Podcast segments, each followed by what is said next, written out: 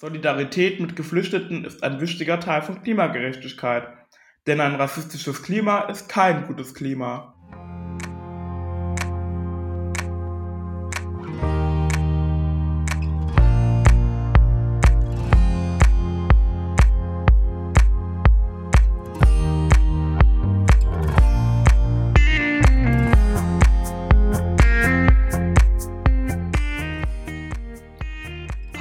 Herzlich willkommen zu unserem Podcast Generation Klima. Die heutige Podcast-Folge ist Teil einer ganzen Podcast-Reihe der Bund Jugend. Die aktuelle Reihe heißt Locals United fragt und ist ein Angebot des Projektes Locals United.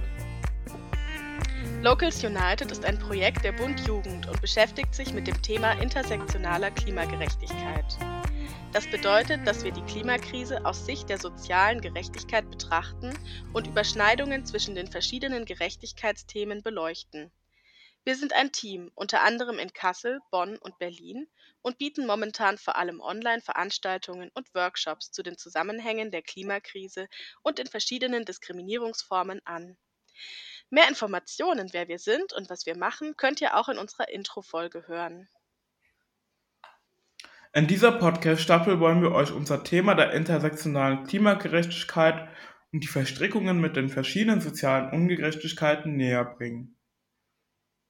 In jeder Folge behandeln wir eine andere Dimension, geben euch Definitionen, Hintergrundwissen zu den einzelnen Aspekten und Argumente für eine intersektionale Perspektive. Wir wünschen euch beim Zuhören viel Spaß. Hallo und herzlich willkommen zu unserer heutigen Folge Locals United fragt. Was hat Flucht mit der Klimakrise zu tun? Ich bin Freddy und bin hier online zusammen mit Dante. Wie schön, dass wir jetzt auch eine Folge zusammen aufnehmen. Wie geht's dir?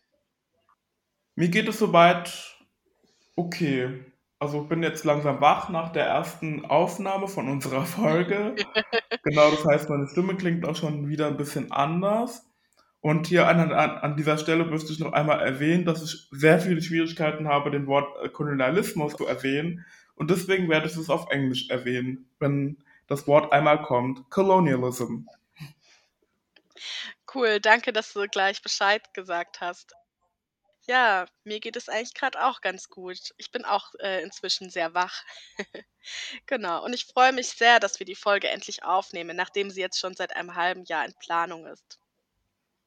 Bevor es losgeht, gibt es noch eine Inhaltswarnung. In dieser Folge werden wir viel über strukturellen und institutionalisierten Rassismus sprechen.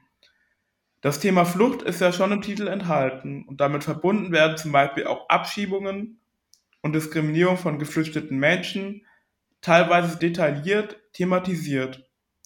Auch Mehrfachdiskriminierungen werden erwähnt, zum Beispiel Sexismus, Queerfeindlichkeit, Behinderung und psychische Gesundheit.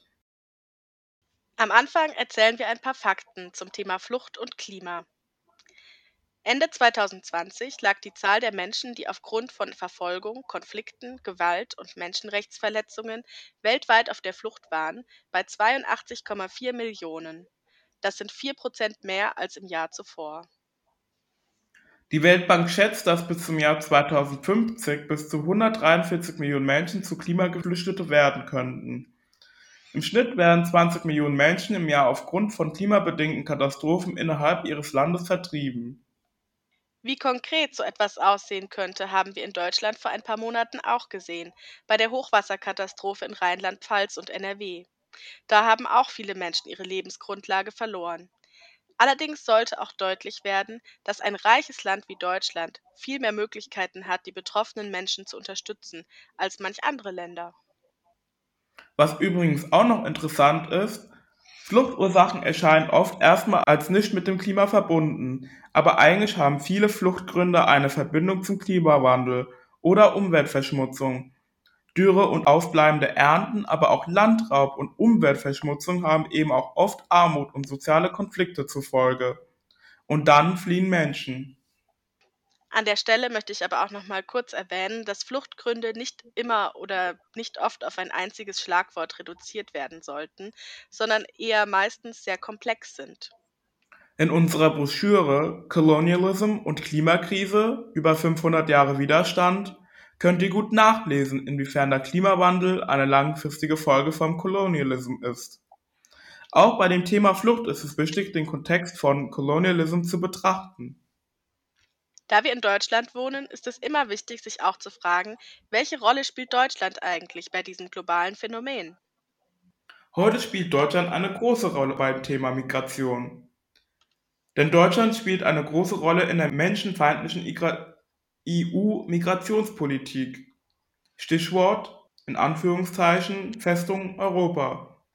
Und gleichzeitig wollen viele Menschen nach Deutschland kommen, da es ein sehr reiches Land ist. Hier sollte aber auch erwähnt werden, dass von allen Menschen, die fliehen, nur ganz wenige Menschen nach Deutschland kommen. Die meisten Menschen fliehen innerhalb des gleichen Landes oder in das Nachbarland. Du hast gerade erwähnt, dass äh, Deutschland ein sehr reiches Land ist. Warum ist das denn so? Deutschland ist ein wirtschaftlich starkes Land. Das bedeutet auch, dass deutsche Firmen und die Regierung sich aktiv an globaler Ausbeutung beteiligen. Und der Reichtum kommt auch der, daher, dass Deutschland schon seit Jahrhunderten von Jahren sich an dieser Ausbeutung bereichert. Viele wissen nicht, dass Deutschland Anfang des 20. Jahrhunderts die drittgrößte Kolonialmacht der Welt war. Ja, ein konkretes Beispiel aus der heutigen Zeit ist auch der Export von Waffen. Das ist etwas, wo ich in Kassel auch viele Berührungspunkte mit habe, da in Kassel viele Waffen hergestellt werden. Es kann dann oft passieren, dass ich auf der Straße unterwegs bin und plötzlich ein Panzer vorbeifährt. Das heißt, Deutschland ist ganz vorne mit dabei, Fluchtgründe zu schaffen. Und wir Menschen, die in Deutschland wohnen, profitieren auch davon. Um eine andere wichtige Frage, wie geht Deutschland dann mit den Menschen um, die hierher kommen? Im Vergleich zu vielen anderen europäischen Ländern lehnt Deutschland Asylanträge in erster Instanz sehr oft ab. Der Prozess, der darauf folgt, hat viele Barrieren. Dazu gibt es auch viele Einschränkungen und Repressionen, um es Menschen schwer zu machen, die hier Asyl haben möchten. Das Ziel davon ist, die Menschen so fertig zu machen, dass sie dann freiwillig wieder gehen. Ein konkretes Beispiel sind Asylbewerberleistungen. Wenn Menschen in der Erstaufnahmeeinrichtung wohnen, dann dürfen sie nicht arbeiten und selbst Geld verdienen. Sie bekommen dann Sozialleistungen. Die werden aber ständig gekürzt, sodass viele Menschen von weniger als 100 Euro im Monat leben müssen. Wir reden ja oft darüber, dass Hartz IV eigentlich schon zu wenig Geld ist, um davon leben zu können. Asylbewerberleistungen sind noch viel weniger als Hartz IV. Das klingt ja sehr schrecklich. Als AktivistInnen fragen wir uns natürlich auch immer, wie könnte es denn besser sein? Da gibt es das Konzept der Bewegungsfreiheit. Es gibt das Grundrecht auf Freizügigkeit für alle Menschen. Das steht im Artikel 13 in der Erklärung der allgemeinen Menschenrechte. Ich lese mal den ersten Satz vor. Jeder Mensch hat das Recht auf Freizügigkeit und freie Wahl seines Wohnsitzes innerhalb eines Staates. Und wie ist die Wohnsitzregelung in Deutschland? Das seit dem 4. Juli 219 geltende entfristete Integrationsgesetz soll die Integration von Menschen mit Flucht- und Migrationsgeschichte fördern. Die darin enthaltene Wohnsitzregelung sieht jedoch vor, dass Geflüchtete, die soziale Transferleistungen erhalten, mindestens drei Jahre lang im Bezirk bleiben müssen, in dem ihnen Asyl gewährt wurde. Der Wohnsitz kann nur geändert werden, wenn eine Arbeitsmöglichkeit gefunden wird. Diese Regelung schränkt die Teilhaberechte der Menschen ein. Und das bezieht sich übrigens nicht nur auf Menschen, die Asyl bekommen haben, sondern es gibt auch krasse Einschränkungen für Menschen, die Asyl beantragen. Das Konzept von Bewegungsfreiheit geht aber noch weiter. Es bezieht sich auf globale Bewegungen und Migration. Der deutsche Pass ist der drittmächtigste Pass der Welt. Das bedeutet, mit einem deutschen Pass kann ich in 191 Länder reisen, ohne vorher ein Visum beantragen zu müssen. Aber wie sieht das andersherum aus? Für Menschen aus Ländern des globalen Südens zum Beispiel ist es extrem schwer, ein Visum in Deutschland zu bekommen. Deshalb ist für viele Menschen der einzige Weg, um nach Europa zu kommen, es in Anführungszeichen illegal zu tun. Aber der Preis ist sehr hoch, denn viele Menschen sterben noch bevor sie ans Ziel kommen, zum Beispiel im Mittelmeer. Und das ist ja erstmal eine riesige Ungerechtigkeit. Ich kann einfach überall hin und andere Menschen sterben oder sind am Ende ihres Lebens traumatisiert, weil sie herkommen wollen. Wie kann das sein? Und da sind wir wieder beim Thema Colonialism. Grenzen und Nationalstaaten gab es nicht schon immer und überall. Und tatsächlich hat Deutschland da auch eine große Rolle gespielt. 1884 fand in Berlin die sogenannte Kongo-Konferenz statt. Dazu hat Bismarck die anderen europäischen Kolonialmächte nach Berlin eingeladen. Der afrikanische Kontinent wurde aufgeteilt und die Grenzen mit dem Lineal gezogen. Sehr viele Konflikte, die bis heute existieren, gehen darauf zurück, weil Menschen unabhängig von Gesellschaften, in denen sie gelebt haben, eingeteilt wurden. Oft wurden Menschen in einem Land zusammengewürfelt, die verschiedene Sprachen sprechen. Und Menschen, die dieselbe Sprache sprechen, wurden getrennt in verschiedenen Ländern, in die einen mussten Englisch lernen, die anderen Französisch, Portugiesisch oder Deutsch Grenzen existieren aber auch unabhängig vom Territorium, zum Beispiel durch verschiedene Zugänge, abhängig von Pass, Staatsbürgerinnenschaft etc. Das Traurige ist also, dass auch wenn Menschen nach Deutschland kommen, sie dann nicht automatisch ein Teil der deutschen Bevölkerung sind, sondern ihnen wird ständig klargemacht, dass sie nicht hierher gehören. Das geht über Generationen hinweg. Zum Beispiel dürfen Menschen ohne deutsche Staatsbürgerinnenschaft nicht wählen. Und durch Racial Profiling oder die Frage, wo kommst du her, wird ihnen immer wieder klargemacht, dass sie als anders oder als nicht zugehörig wahrgenommen werden. Diese Grenzen bestehen auch auf einer wirtschaftlichen Ebene. Menschen, die in Ländern leben, die colonized wurden, werden meistens ausgebeutet und weiße Menschen profitieren davon. Wenn sie migrieren, zum Beispiel nach Deutschland, bekommen sie keine Arbeitserlaubnis haben keinen Zugang zu gut bezahlten Jobs und werden teilweise unter Mindestlohn beschäftigt. Das heißt, die Ausbeutung geht weiter, unabhängig davon, wo sie sich befinden. Deshalb sind die Begriffe globaler Süden und globaler Norden auch keine geografischen Begriffe, denn Machtstrukturen existieren global, egal wo man sich befindet. Wo wir schon bei Machtstrukturen sind, ist das auch eine gute Überleitung zu dem Thema Sprache, das auch viel mit Macht zu tun hat. Flüchtlinge, Geflüchtete, AsylbewerberInnen und so weiter. Es gibt verschiedene Begriffe mit den verschiedenen Definitionen und Deutungen. Es gibt verschiedene Begriffe mit verschiedenen Definitionen und Deutungen. Manche Begriffe haben auch rechtlich verschiedene Bedeutungen.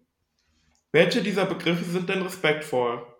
Es gibt auf jeden Fall ganz viel Kritik an Begriff Flüchtling, weil es eine Verniedlichung ist und viel in negativen Kontexten genutzt wird.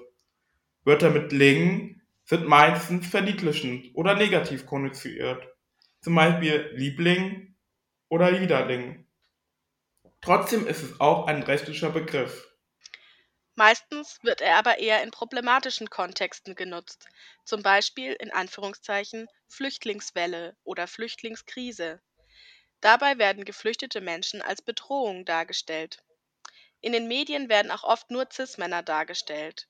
Und damit werden kolonialrassistische Bilder von in Anführungszeichen bedrohlichen Schwarzen und Männern of Color, die angeblich weiße Frauen bedrohen, reproduziert.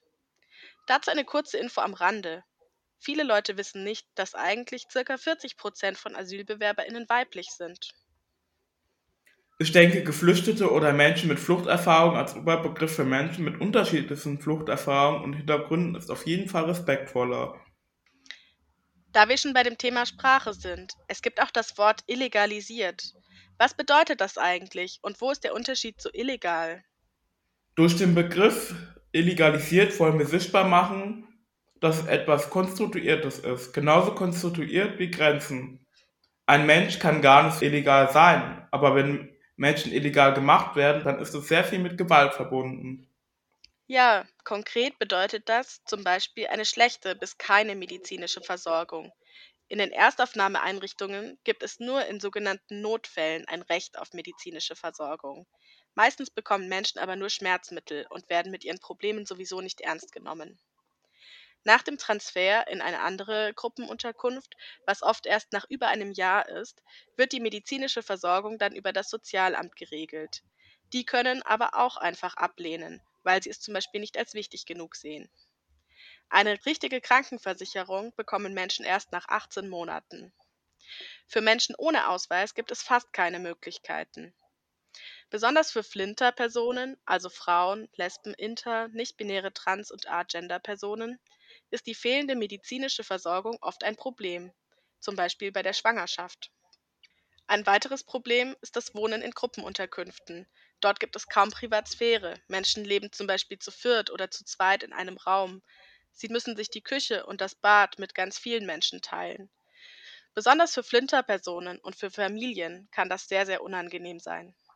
Dann gibt es zudem noch das Dublin-System, das besagt, dass Menschen in dem Land Asyl beantragen müssen, wo sie als erstes nach Europa gekommen sind. Das sind häufig die Länder, die auch Küstenbereiche haben, besonders im Süden und im Osten, also Griechenland, Italien und Spanien. Dort ist die Situation von Asylbewerberinnen extrem schlecht. Viele leben auf der Straße, sind krank und haben kein Geld. Aber wenn sie zum Beispiel nach Deutschland kommen, dann müssen sie eine Frist abwarten, die sechs bis 18 Monate dauert. In der gesamten Zeit können sie jederzeit abgeschoben werden. Wenn Menschen von einer Abschiebung bedroht sind, dann bedeutet das immer Angst zu haben. Jede Nacht, immer wenn sie bei der Ausländerbehörde sind. Viele Menschen schlafen dann auch auf der Straße aus Angst vor der Abschiebung oder tauchen irgendwann ganz unter. Dadurch wird der Stress dann aber nicht unbedingt weniger, denn sie haben kein Geld, keine Gesundheitsversorgung, keine Wohnung und sie können sich kaum draußen bewegen, ohne von der Polizei kontrolliert zu werden. Besonders stark betroffen sind mehrfach diskriminierte Menschen, zum Beispiel Flinterpersonen, die oft in Lagern sexualisierte Gewalt erleben, die oft schlechtere Gesundheitsversorgung bekommen. Zum Beispiel queere Menschen, von denen oft verlangt wird, ihre Queerness zu beweisen, obwohl das unmöglich ist. Behinderte Menschen, die nicht die nötige gesundheitliche Versorgung und Hilfsmittel bekommen. Fluchtwege sind ja auch voller Barrieren oder auch Menschen mit Traumata oder mit Problemen mit der psychischen Gesundheit. Dazu kurz, die meisten Menschen sind traumatisiert, von dem Grund, warum sie fliehen mussten, von der Flucht selbst und dann noch von Rassismus an dem Ort, wo sie jetzt leben. Aber es gibt kaum psychologische Versorgung und oft scheitert es an fehlenden Dolmetscherinnen. Zum Beispiel muslimische Menschen, die an vielen Stellen ihre Religion nicht so offen ausleben können und oft geringere Chancen auf ein Kirchenasyl haben. Ja, geflüchtete Menschen erleben echt richtig viele Ungerechtigkeiten und dagegen gibt es auch viele Widerstände. Wir wollen hier ein paar Beispiele nennen, aber natürlich gibt es noch viel, viel mehr. Da wäre ein Beispiel der March of Hope. Im September 2015 haben geflüchtete Menschen sich zusammengetan und die Grenze zwischen Ungarn und Österreich gemeinsam überschritten. Die Gruppe No Lager Osnabrück ist eine Demonstration von ca. 150 BewohnerInnen eines Lagers zur Verhinderung der Abschiebung von zwei Menschen. Die Gruppe Lampedusa in Hamburg, das sind ca. 300 Menschen, die für dauerhaftes Bleiberecht kämpfen. Sie haben dort auch ein Zelt, das wurde aber leider aufgrund von Corona letztes Jahr geräumt. Es gibt viel Widerstand im Kleinen.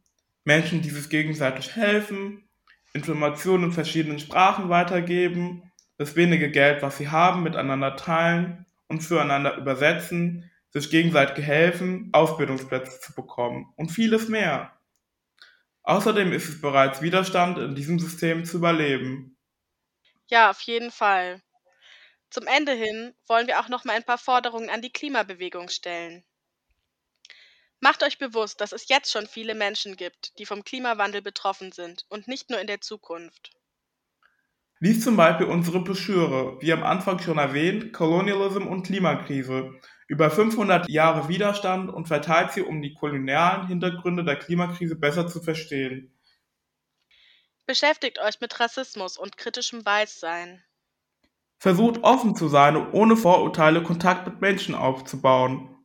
Das gute Leben für alle ist nicht ein Ziel der Zukunft, sondern schon heute ein Ziel. Protestiert mit gegen Abschiebungen und Rassismus. Ihr könnt auch Geflüchtete konkret unterstützen, zum Beispiel indem ihr mit antirassistischen Initiativen zusammenarbeitet. Vergisst nicht mitzudenken, dass mehrfach diskriminierte Menschen teilweise spezifischere Unterstützung benötigen, zum Beispiel queere, flinter und behinderte Personen. Versucht auch niedrigschwellige Aktionen und Veranstaltungen zu organisieren, zum Beispiel mehrsprachig oder mit ÜbersetzerInnen und was auch sehr wichtig ist, ohne Polizeipräsenz. Denkt immer daran, Solidarität mit Geflüchteten ist ein wichtiger Teil von Klimagerechtigkeit. Denn ein rassistisches Klima ist kein gutes Klima. Ja, und so kommen wir zum Ende. Danke für diesen wichtigen Schlusssatz. Wenn ihr mehr zu dem Thema wissen wollt, dann schaut doch nochmal in unsere Show Notes und die dort verlinkten Artikel. Da ist auch unsere Mediathek, wo ihr interessante Informationen zu Rassismus und anderen Themen finden könnt. Checkt außerdem unser Projekt Locals United aus auf www.bundjugend.de slash Projekte slash locals-united oder auf Instagram at localsunited.de. Danke fürs Zuhören und bis bald.